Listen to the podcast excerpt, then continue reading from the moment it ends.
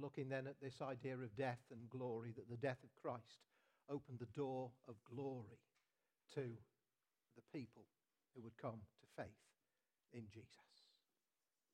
There are 7 words, 7 sayings, not single words, but sentences that Jesus spoke from the cross. We need to understand how he could do that. You don't get chatty on a cross. You understand that, as we've just seen a little picture of, he was nailed probably through his ankles, but maybe through his feet. And so every time he wants to take a breath, he has to push down on nails just to get breath into his lungs. He has to pull up. Probably the nail went through the wrist there, across the median nerve. And he would have to pull up against iron on bone to get breath into his body so that he could speak. And so you can understand that he doesn't waste any words. The words that he used on the cross were significant. He brought them for a reason. And if we want to get them all together, we've got to go through all the Gospels. You know, Matthew, Mark, Luke, and John. Not one of them contains all of the 7 sayings, but they're all there. So you got to shuffle, if that's an allowed word, them into order. And the first one is the one that's before us today. When they came to the place called the Skull, there they crucified him, along with the criminals, one on his right, the other on his left. Jesus said, "Father, forgive them. They do not know what they are doing." We need to understand that at this point, Jesus is acting as a high priest. He is fulfilling the same function that the high priest did when he went into the temple in Jerusalem to offer the gift of the sacrifice of blood on the altar. But Jesus isn't just the priest, he is also the sacrifice. And so this is his high priestly prayer. And if we want to know what the cross is about, straight away we find out it's about forgiveness. J.C. Ryle, who was the first Bishop of Liverpool, wrote this: "As soon as the blood of the great sacrifice began to flow, the great high priest began to intercede." You understand? We learn 3 things from this prayer. The first is we learn our need of forgiveness. Father, forgive them. Secondly, we learn who we've offended.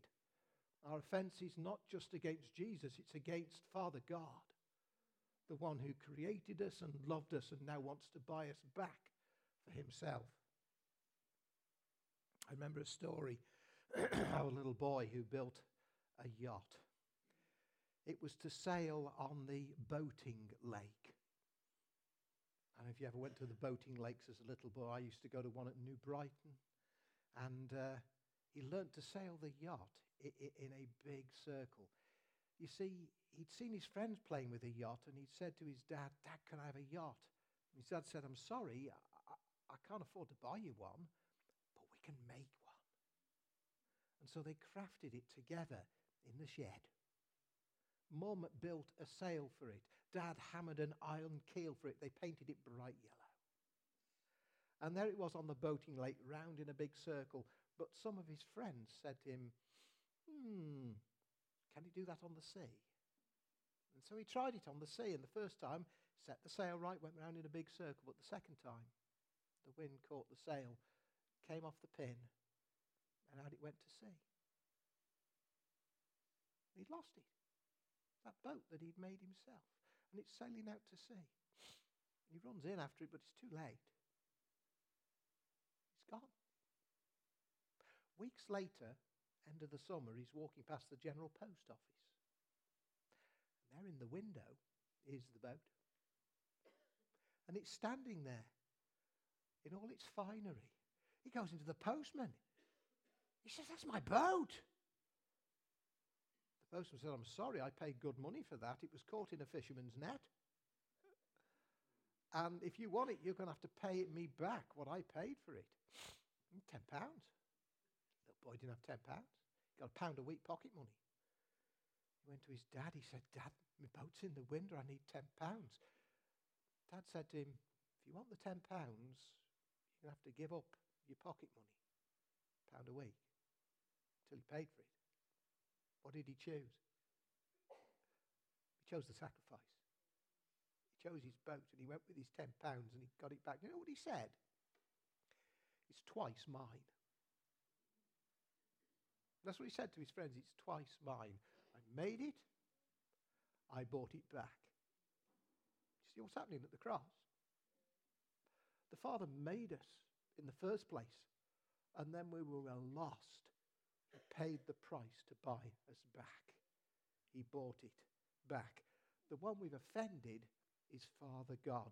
And in between the offended God and the need of forgiveness, Jesus is raised up. He said, "If I'm lifted up from the earth, I will draw all men unto me." And between an offended God and a wicked creation, Jesus intervenes as high priest with his blood to forgive our sins. The ministry of high priest is described in the book of Hebrews. It says, every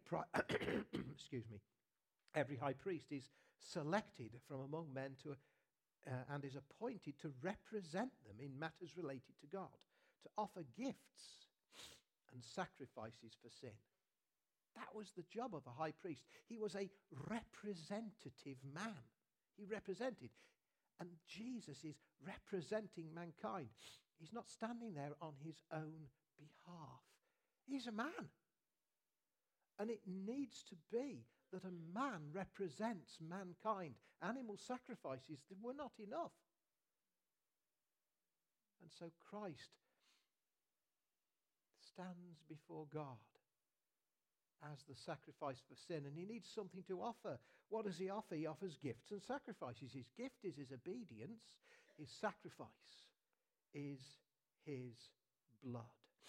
And the timing is so very, very important, because it was as they were crucifying him. In the clip that we saw, the saying came after. But it seems from what we read, it says, when they came to the place of the skull, there they crucified him, and Jesus said, "Father, forgive them." In that very moment, as the nails are being forced through his wrists, he prays, "Father, forgive them." The cross is all about forgiveness. And what he's doing is he's making a covenant. I don't know if you know much about covenants, and I'll look at it one day with you, but covenant's very interesting. A covenant is a binding agreement, and the two parties that enter into it are bound by it. And so God binds himself, not just in a covenant — covenants could be over pieces of land or anything in the Bible — but he binds himself by a blood covenant. That's the most sacred kind of covenant there is, to act in a certain way towards us. Jesus, on the night he was betrayed, took bread and broke it and said, "This is my body broken for you." He took wine and he said, "This is the blood of the new covenant." There'd been an old one with Moses, but that was only for the people of Israel. The new covenant was for all nations, for anyone who would come. And he pours out now on the cross the blood of the covenant. That's important. God acts in the world in the way that he's promised to act. Not in the way we think he will. If he hasn't promised to do it, he won't do it. And so if we come under the blood of the covenant, the promises that he has given work for us. And if we don't, the promises that he has given will still be in effect. You understand? There are promises that happen if we take the covenant, and there are promises that happen if we don't take the covenant. But it's a binding agreement. People think God's free to act as he will. He isn't. He acts in covenant. And that's why you can trust him. Who are they? Father, forgive them. Well, there were three groups around the church, around the cross.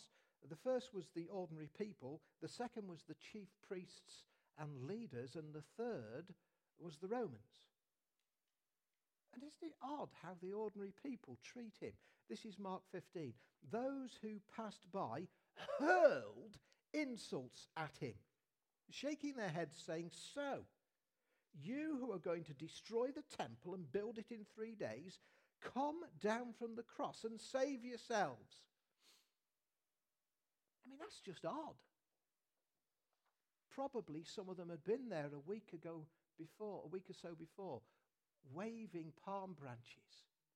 Hosanna to the Son of David. Probably some of them had heard him when he gave the Sermon on the Mount. And certainly they'd been there in Jerusalem when he cleared the temple at the start of his ministry, because they're quoting what he said. He'd gone into the temple, he cleared out the money changers, and the leaders had said, "What miraculous sign can you show us to prove that you have authority to do these things?" And he replied, "Destroy this temple, and I will raise it again in 3 days. The Jews replied, "It's taken 46 years to build this temple, and you're going to raise it again in 3 days." But John wrote, he was talking about the temple of his body. It was only after his resurrection he realized that. And on the cross, they thought he was a liar. They thought he'd let them down.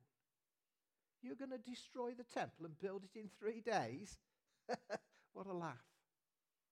"Jesus, you've let us down. You can't do what you said you were going to do." He was a failure. Of course, he was doing exactly what he promised, wasn't he? 3 days later, he would raise from the dead.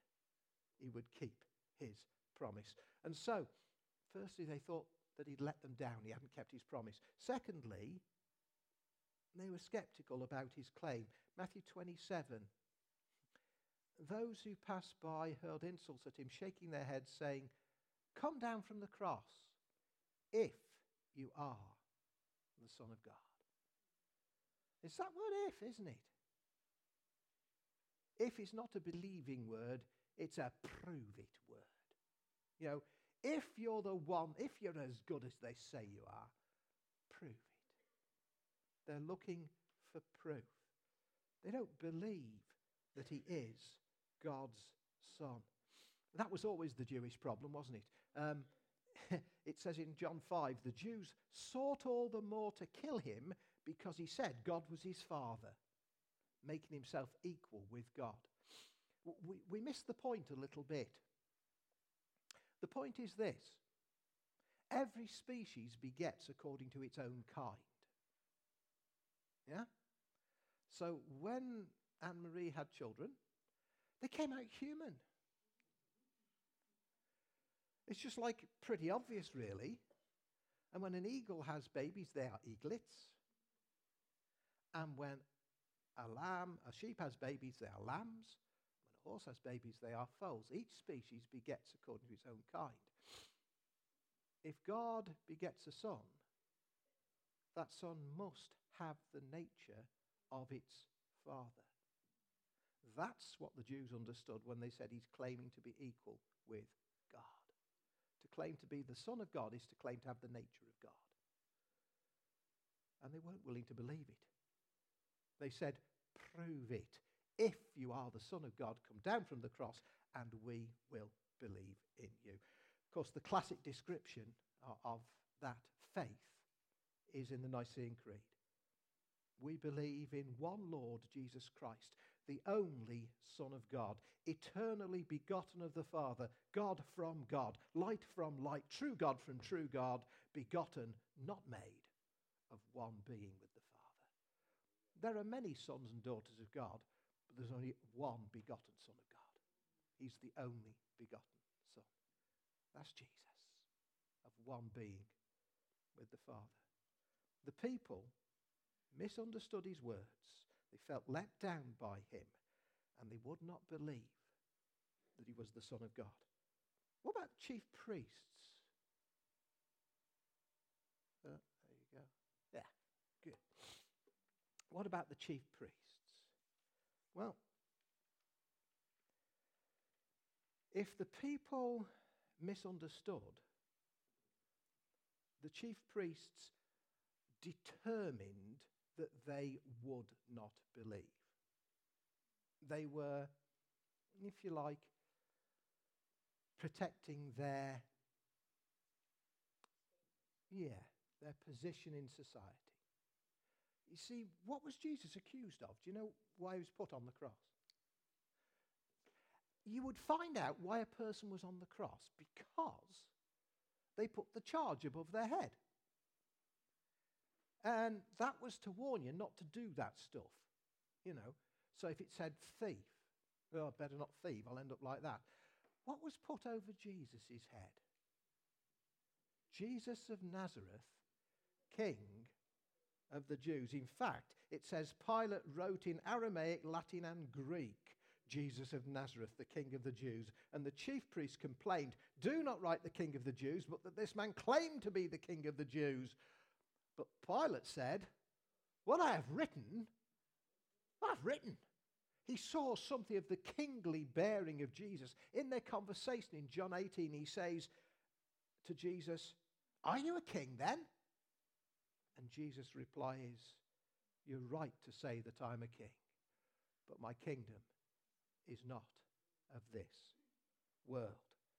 Pilate saw the kingly bearing of Jesus. He proclaimed that he was dying for being the King of the Jews. The Jewish leaders thought if we kill him, he'll never become a king. They were actually opening the door of his kingdom. They got it wrong. But they didn't want King Jesus. They resisted him. And you know what? Stubborn unbelief like that is still with us. If somebody doesn't want to believe, even when you show them the proof, they'll turn away from it. What happened a few days later? Jesus came out from the grave. The soldiers that had been on guard at the tomb ran back and told the high priest and all the leaders, we've seen an angel, the stone's been rolled away, he's out of the grave, we are terrified. What did they do? Did they believe? No. They made up a story and paid them money so that they would say his body was stolen away. And that story was largely circulated, even to the time when this Bible was written down. If you don't want to believe, you will always find a reason not to, even when the proof stares you in the face. That was the leaders. What about the third group? The Roman soldiers. Well, they are described actually in Psalm 22 as the congregation of the wicked gathering around him. And it says what they would do. They divide my garments among them and cast lots for my clothing. Their involvement is there. You would say of the soldiers that they had no interest in Jesus. They were disinterested. They were just following orders. Isn't it interesting how somebody who has no interest can be so brutal against him? Matthew 27, they spat on him and took their staff and struck him on the head again and again. It wasn't their king. They had no love of Jesus. And a person who says they're disinterested, you push him a bit and say, but let's talk about it. They'll soon get very angry. And they turned against Jesus. You know, we still make the same excuses. Those three kinds of people are still round the cross today. The people who feel let down by Jesus. And they say, if he was God, this shouldn't have happened.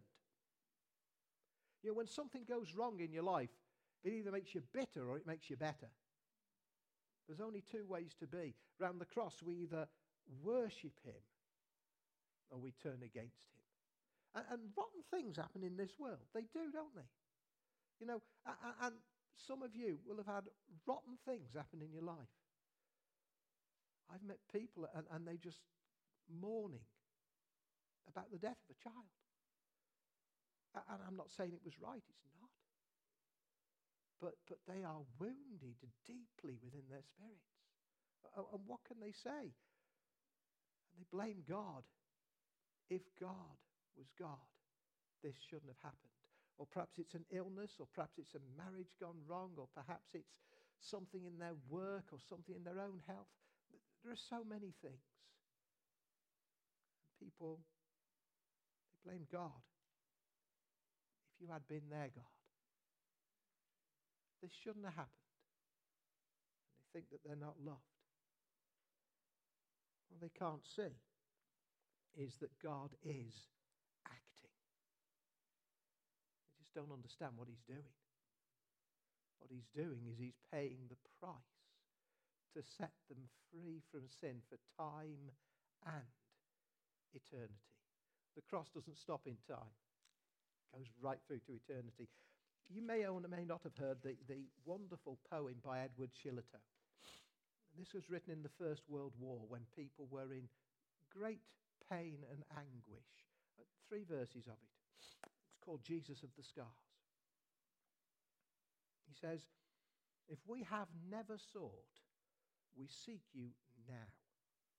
Your eyes burn through the dark, our only stars. We must have sight of thorn marks on your brow. We must have you, O Jesus of the Scars. The heavens frighten us. They are too calm. In all the universe there is no place. Our wounds are hurting us. Where is the balm? Lord Jesus, by your scars we claim your grace. The other gods were strong, but you were weak. They rode, but you did stumble to a throne. And to our wounds, only God's wounds can speak. And what a God has wounds, but you alone." Are you wounded? Have you been wounded in this life? I know you have. No other God understands. Only Jesus has wounds. And I tell you this, there's healing in his wounds. By his stripes you are healed. Oh! This is our Jesus. How wonderful. How marvellous. And my song shall ever be, how wonderful, how marvellous is my Saviour's love for me. Don't be like those people around the cross that felt let down. Because Jesus didn't do it their way. It has to be his way. You need to be in covenant with him. You need to be under the covenant of the blood. And those stubborn unbelievers that wouldn't believe, well, stubbornness is still part of the human soul, isn't it? Have you ever had a conversation with somebody and you've answered their question? And then they say, "But what about this one?" So you answer that one. And they say, "Well, what about that one?" And it just goes on, and in the end you're tired out. If somebody doesn't want to believe, they won't. If somebody says, "I will believe it when I see it," they will never believe it, because they're never going to see it. You see, Jesus works the other way round. Believe it, then you'll see it. Salvation is by faith, and we have to come first in believing. And what about those who say they don't care? They're not interested in Jesus. Well, their anger against him shows that they're not disinterested. They're actually on the other side. They're against him. But there was one little bit more he said. "Father, forgive them. They do not know what they are doing." That's a tough one. What's he mean? Does he mean forgive them because they don't understand what they're doing? In other words, they're ignorant, therefore they should be forgiven. Is that what it means? I don't think so. Because we know, don't we, that ignorance is no excuse of the law. Yeah, You drive the wrong way down a one-way street. Yeah? You may not know that you're going the wrong way down that street, but when the policeman sees you, excuses aren't going to do it. Ignorance is not an excuse. He's not saying forgive them because of their ignorance. What he's saying is, even forgive this perverse, angry, foolish ignorance. It's a prayer for greater grace, that ignorant, stubborn, stupid sins would even still be forgiven. And I'm grateful for that, aren't you? There was a time when I was ignorant, absolutely ignorant of Jesus and what he did. Didn't care, didn't want to know. And he prays, Father, forgive them. This great ignorance. They don't know what they are doing. There was a fourth group round the cross. There weren't many of them there. There was Mary and John and Peter a little while away. We get the idea from Peter that he heard what was happening at the cross, but he couldn't see it. Just a small group of believers. How should a believer respond? Well, we already know that. We've been told many times in the scripture when the woman who was caught in adultery came to him and there was nobody to accuse her. What did he say? Neither do I accuse you, but go and sin no more. Or if you want to put it in modern parlance, go and leave your life of sin. Peter said the same thing. 50 days later on the day of Pentecost, he had a crowd in front of him, thousands of people. And this is what he said to them. It's bold as brass, I tell you. He said, you killed the author of life. It were you. But God raised him from the dead. Now, brothers, I know you acted in ignorance. There's that word. As did your leaders. So what should you do? Repent then and turn to God, so that your sins may be wiped out and times of refreshing come from the Lord. Ignorance is no excuse. But when we repent of ignorance, when we turn to God, it can be forgiven. He's still our high priest. He still stands before the throne of heaven, showing his wounds. He offers his blood. He offers his prayer. And our prayer, well, it needs to echo the same prayer, doesn't it? Father, forgive me. I did not know what I was doing. That's the right prayer. And when we make that prayer, that's the prayer that all of heaven hears and rejoices in. I think I've put a prayer at the end of the message, and it's behind me so I can't see it, but it's in the book, so that's good. And I just wondered, is this a prayer that perhaps you'd like to say? You might not have said a prayer like this before, or you might have done. But we've talked about the cross, and it's about forgiveness. And this asks for forgiveness. I'll just read it to you. Father, forgive when counting this world too dear, we forsake your Son and forget your love. Forgive us, Lord, when in pride we say, I have no sins to confess today. Forgive us when in scoffing rude our lives and words betray your blood. Spirit of God, come, cleanse us now, and by your power apply the blood. Our high priest stands in heaven above. His prayer is sure, his hands drip love. Thank you, Lord Jesus, that today you still stand as high priest, praying for all who would come in faith to you, praying for me. Thank you that we may draw near to the Father through the sacrifice of the Son in the power of the Holy Spirit. That's a good prayer. Is it one that you would say yourself? I know for many of you, you'll have already said prayers like that, but perhaps today, the first time you want to say a prayer that puts your life in the hands of Jesus, what a better time to do it than at the start of Easter.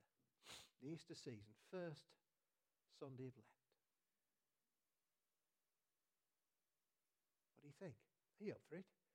If you've never done it, only you know that. Let's pray and have a moment of business with God. And if you want to pray this prayer, I'm going to read it again through and you can pray it. Just from your heart to God. And mean it. So we pray. Father, forgive. When I've counted this world too dear and forsaken your Son and forgotten your love. Forgive me, Lord, when in pride I've said that I have no sins to confess today. Forgive me, Lord, when my scoffing and life has betrayed your blood. Holy Spirit, I pray that you would come and cleanse me now. By the power of the Holy Spirit, apply your blood to me. Be my high priest. You stand in heaven above. Cleanse me now. I thank you, Lord, that today you are still there praying for me. May I draw near to my Heavenly Father through the blood of Christ and the power of the Holy Spirit. Jesus, I believe you died for me. And I give my life to your care. Amen.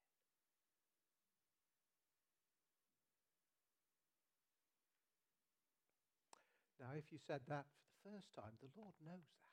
He sees your heart. If that wasn't your time to say it, that's okay. And if you said it for the umpteenth time, he knows the recommitment that you make.